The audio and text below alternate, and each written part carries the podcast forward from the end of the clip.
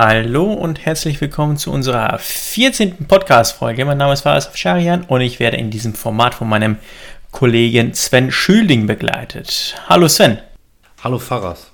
Sven und ich kommen von der Comdatis IT Consulting und beschäftigen uns in unserem Alltag mit den Compliance-Anforderungen und deren Umsetzung bei unseren Kunden. In diesem Podcast möchten wir ein wenig über unseren Alltag sprechen und den Zuhörern, also euch, eben einen Einblick in unserem Alltag geben. Heute befassen wir uns mit einem Datenschutzthema und zwar mit den Datenschutzinformationspflichten. Sven hat sich damit auseinandergesetzt und ja, Sven, äh, erste Frage, ganz offensichtliche Frage.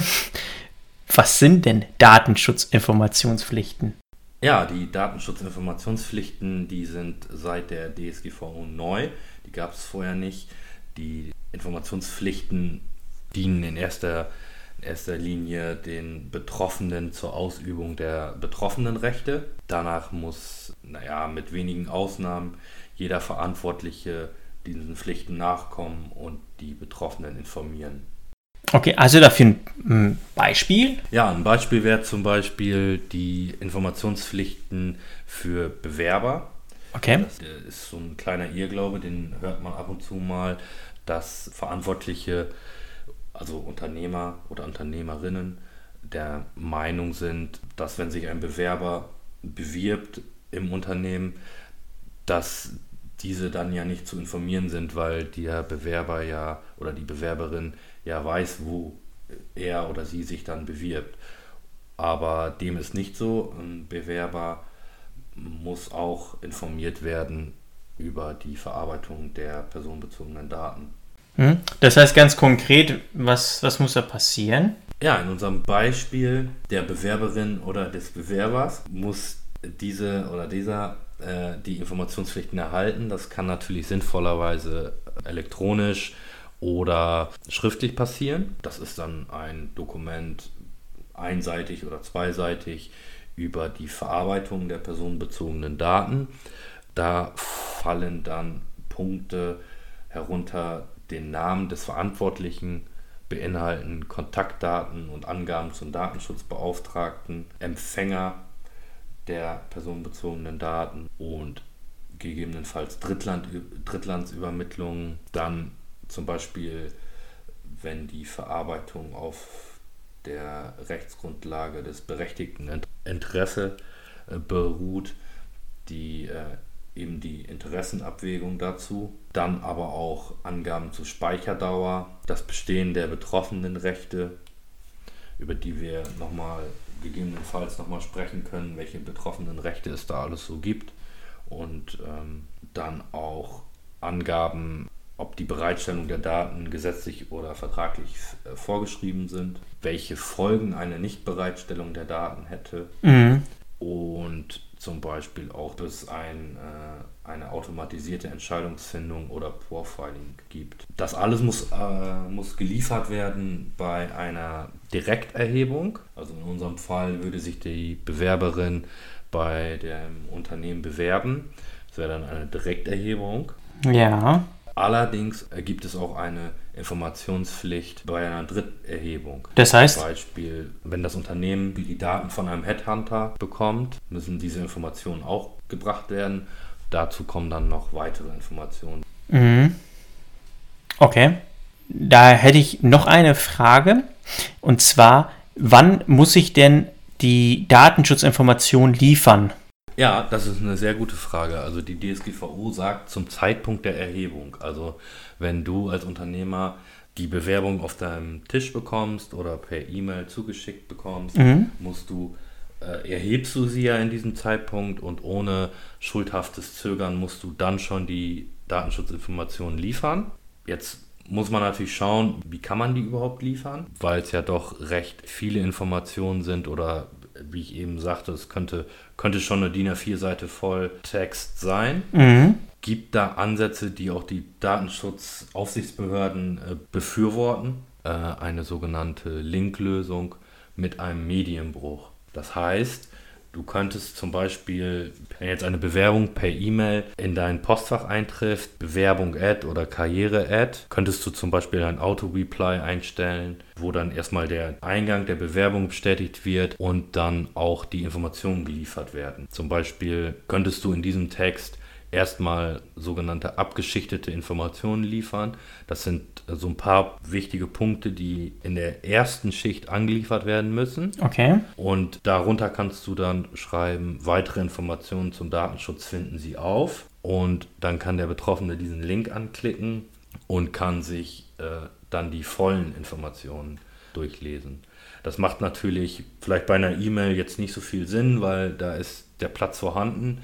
Aber es gibt durchaus Datenschutzverfahren, wo nicht viel Platz vorhanden ist, wo man äh, sinnvoll mit solchen äh, abgeschichteten Informationen arbeiten kann. Ein gutes Beispiel ist zum Beispiel die die Schilder für Videoüberwachung, vielleicht hast du die schon mal gesehen. Ja, klar. Mhm. Links in blau so eine Kamera, so ein Piktogramm. Mhm. Und rechts davon sind die Informationen. Da gibt es auch Vorlagen von den Datenschutzaufsichtsbehörden. Und die Informationen, die auf der rechten Seite stehen, das sind nicht die vollständigen Informationen, die ich eben auch aufgeführt habe.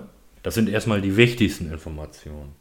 Die vollständigen Informationen müsste der Unternehmer dann in der zweiten Schicht liefern das haben die Datenschutzaufsichtsbehörden vorbereitet, zum Beispiel mit einem QR-Code. Dieser QR-Code hat eine, einen Link im Hintergrund, sodass ich mir dieses Schild angucken kann, habe die wichtigsten Informationen, zum Beispiel Speicherdauer, wer ist verantwortlich, Kontaktdaten, Datenschutzbeauftragter, Rechtsgrundlage und Zweck und kann dann den QR-Code äh, dann scannen, äh, komme dann zur Internetseite des, des Verantwortlichen und kann dort die vollständigen Informationen zu der Videoanlage einsehen. Mhm. Ist ähm, auch ein kleiner Tipp von mir, dass der Verantwortliche das auch nicht vergisst dass eben dieses, dieses Schild nicht die alleinige Information ist, sondern nur die erste Schicht der Information und dass man dort wirklich die vollständige Information noch nachliefert. Muss nicht mit dem QR-Code geschehen, das kann zum Beispiel auch, sagen die Aufsichtsbehörden auch, mit einem Flyer an, an der Rezeption geschehen. Ah, okay. Ähm, ja, damit hast du eigentlich schon meine, meine nächste Frage, die ich im Kopf hatte, eigentlich auch schon beantwortet. Nämlich, ähm, meine Frage war, ähm, in welcher Art und Weise müssen die Informationen bereitgestellt werden? Ne? Also hast du ja eigentlich schon damit, damit beantwortet, schon ein paar äh, ja, Umsetzungsmodelle auch schon geschildert. Ähm, mhm. Genau. Hast du denn eine Ahnung, was passieren würde, wenn man jetzt diese Datenschutzinformationspflichten nicht nachkommen würde? Ja, die äh, Nichterfüllung der Informationspflichten ist Bußgeld bewährt und kann eingesehen werden im Artikel 83 der DSGVO Absatz 5. Okay. Die Bußgelder können bis zu 20 Millionen Euro oder 4% des gesamten weltweiten Jahresumsatzes verhängt werden. Bis zu wie viel Euro? Äh, 20 Millionen. Okay, also der Höchstsatz, wenn wir jetzt nicht alles täuschen, ne? Das wäre der Höchstsatz. Genau. Okay. Ja. Äh, Gab es schon in der Hinsicht irgendwas oder äh, noch nichts gehört? Also irgendwas, was öffentlich wurde? Dazu sind mir keine öffentlichen äh, Bußgelder bekannt. Ja, okay, das hört man aber ja eigentlich auch nicht. So, wenn es nicht irgendwie ein Riesenunternehmen ist. Äh, okay. Ja.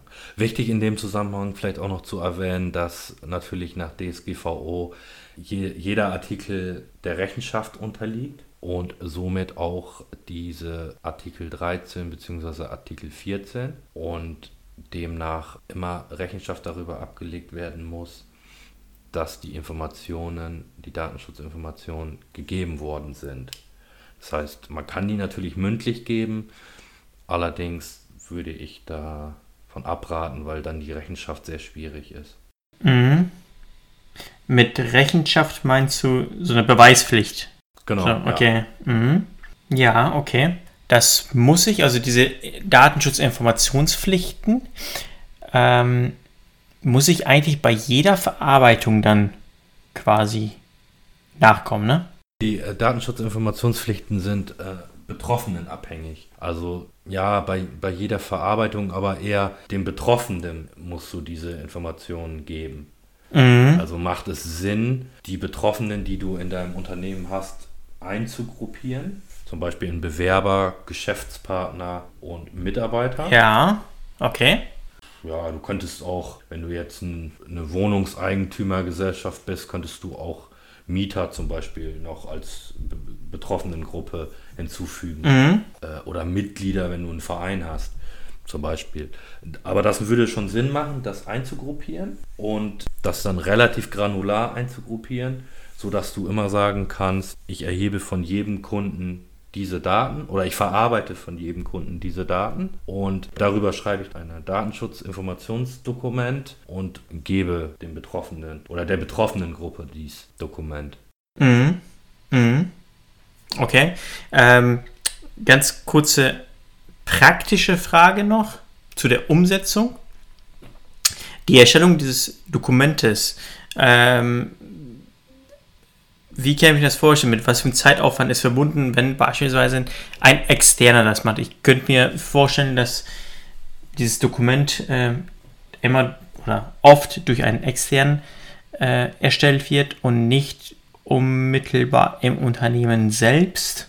Ähm, mit was für einem Zeitaufwand, sage ich mal, muss man da ungefähr rechnen pro Dokument? Ich würde schätzen, pro Dokument eine halbe Stunde Arbeit. Für einen externen. Okay. Für jemanden, der da keine Erfahrung hat, würde es wahrscheinlich länger dauern. Mhm.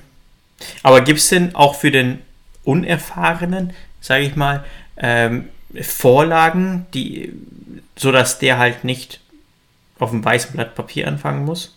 Ja. Sondern. Ja. Mh, okay. Also der Anforderung kann quasi jeder nachkommen. Ne? Ja. Ob jetzt dafür ein externer äh, eingesetzt wird oder ob man das intern macht. Es gibt Vorlagen. Okay. Genau. Man kann es sich auch noch einfacher machen. Man äh, schaut sich einfach den Artikel 13 in der DSGVO an und mhm. äh, da ist äh, in den Buchstaben A bis F alles aufgelistet, ja. worüber der Verantwortliche informieren muss. Und die Punkte könnte man einfach äh, stupide runterschreiben. Mhm. Und hat es dann auch. Und Artikel 14 ja, natürlich okay. nicht vergessen. Artikel 14 ist die Datenschutzinformation bei Dritterhebung. Mhm.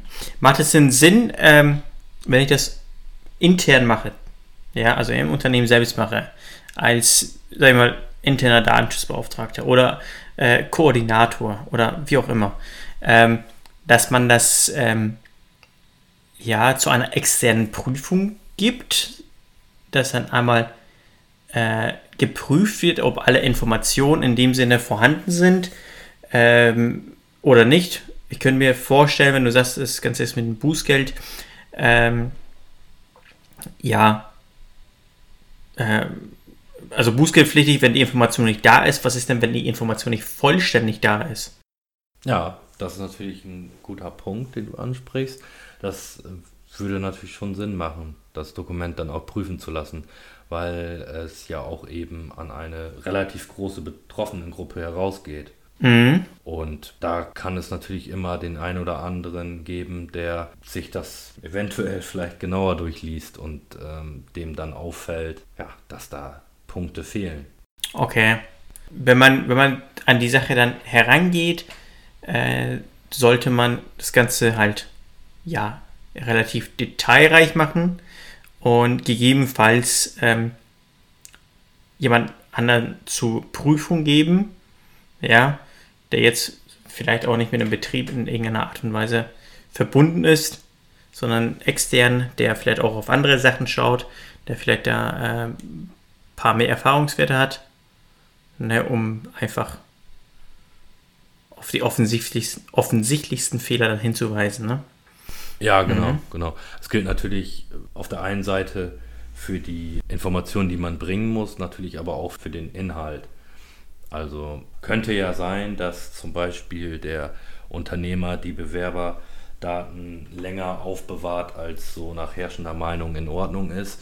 Und äh, wenn jetzt der Unternehmer diese, diese Speicherdauer dort einträgt, wäre es natürlich unschön, die dann einer großen Gruppe zu veröffentlichen. Mhm. Ja, okay, die beiden äh, Sachen stehen ja auf äh, ja eigentlich zwei verschiedene äh, Blätter, sage ich mal, ne? Was tatsächlich dann dokumentiert ist und was dann umgesetzt ist, kann ja vielleicht auch noch abweichen. Das, äh, deswegen macht man ja auch die Datenschutzaudits, ne?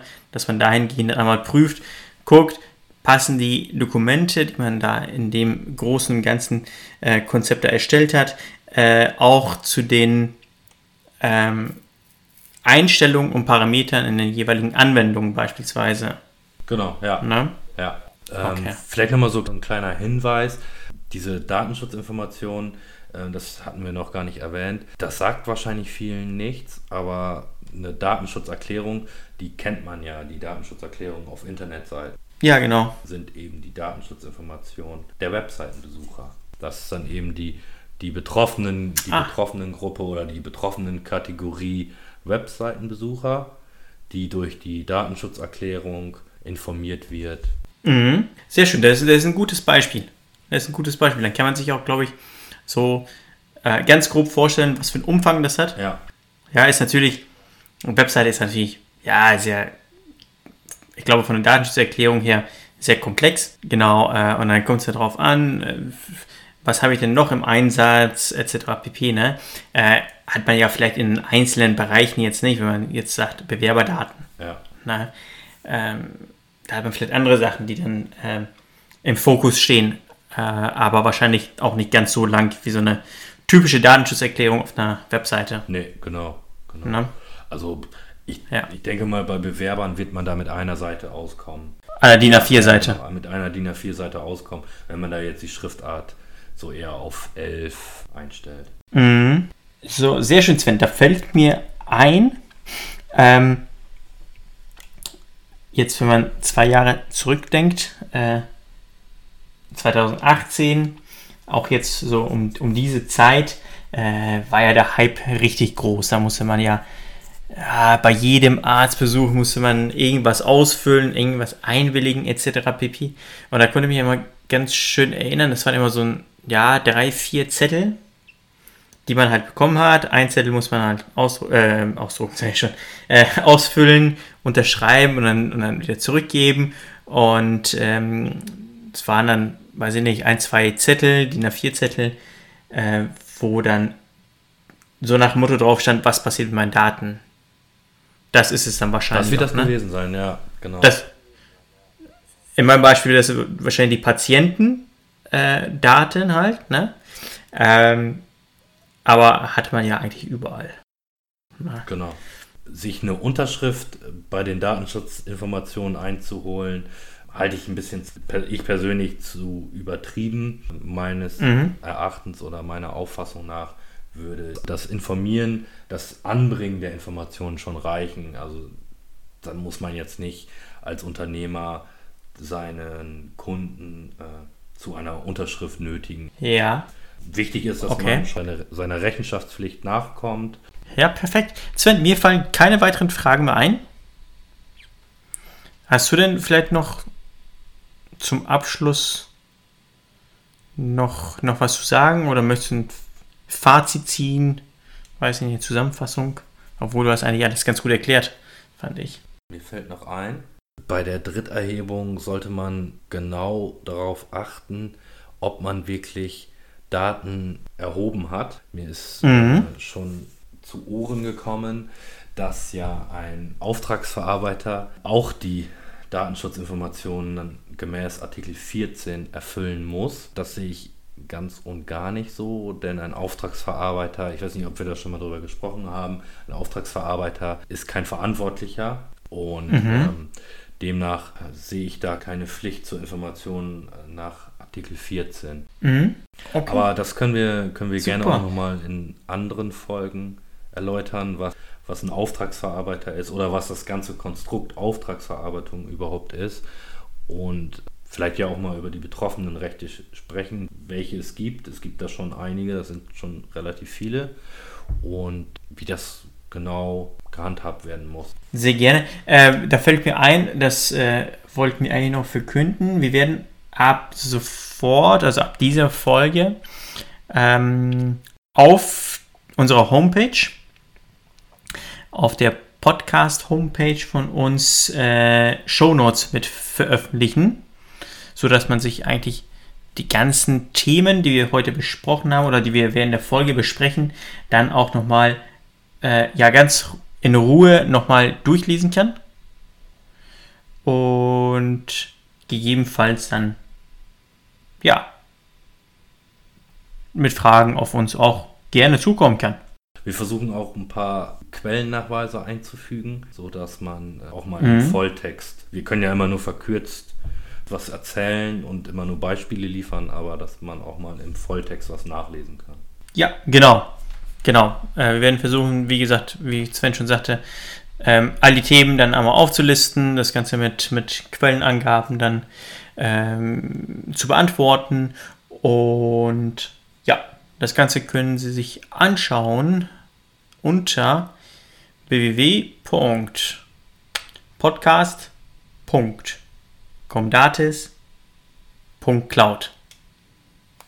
Ähm, und da gibt es dann die jeweiligen Show Notes zu den einzelnen Folgen. Jawohl. Äh, das war's, glaube ich, Sven, falls du nichts mehr weiter hast. Ich bin ja soweit durch. Alles klar. Vielen Dank dir schon mal für die ausführliche Erklärung und ja, Erläuterung. Ähm, wir melden uns ja in so circa drei bis vier Wochen mit der nächsten Folge, äh, wo wir uns dann ja einem anderen Thema dann ja zuwenden. Machen Sie es gut, bis dahin. Alles Gute und auf Wiederhören. Bis dann.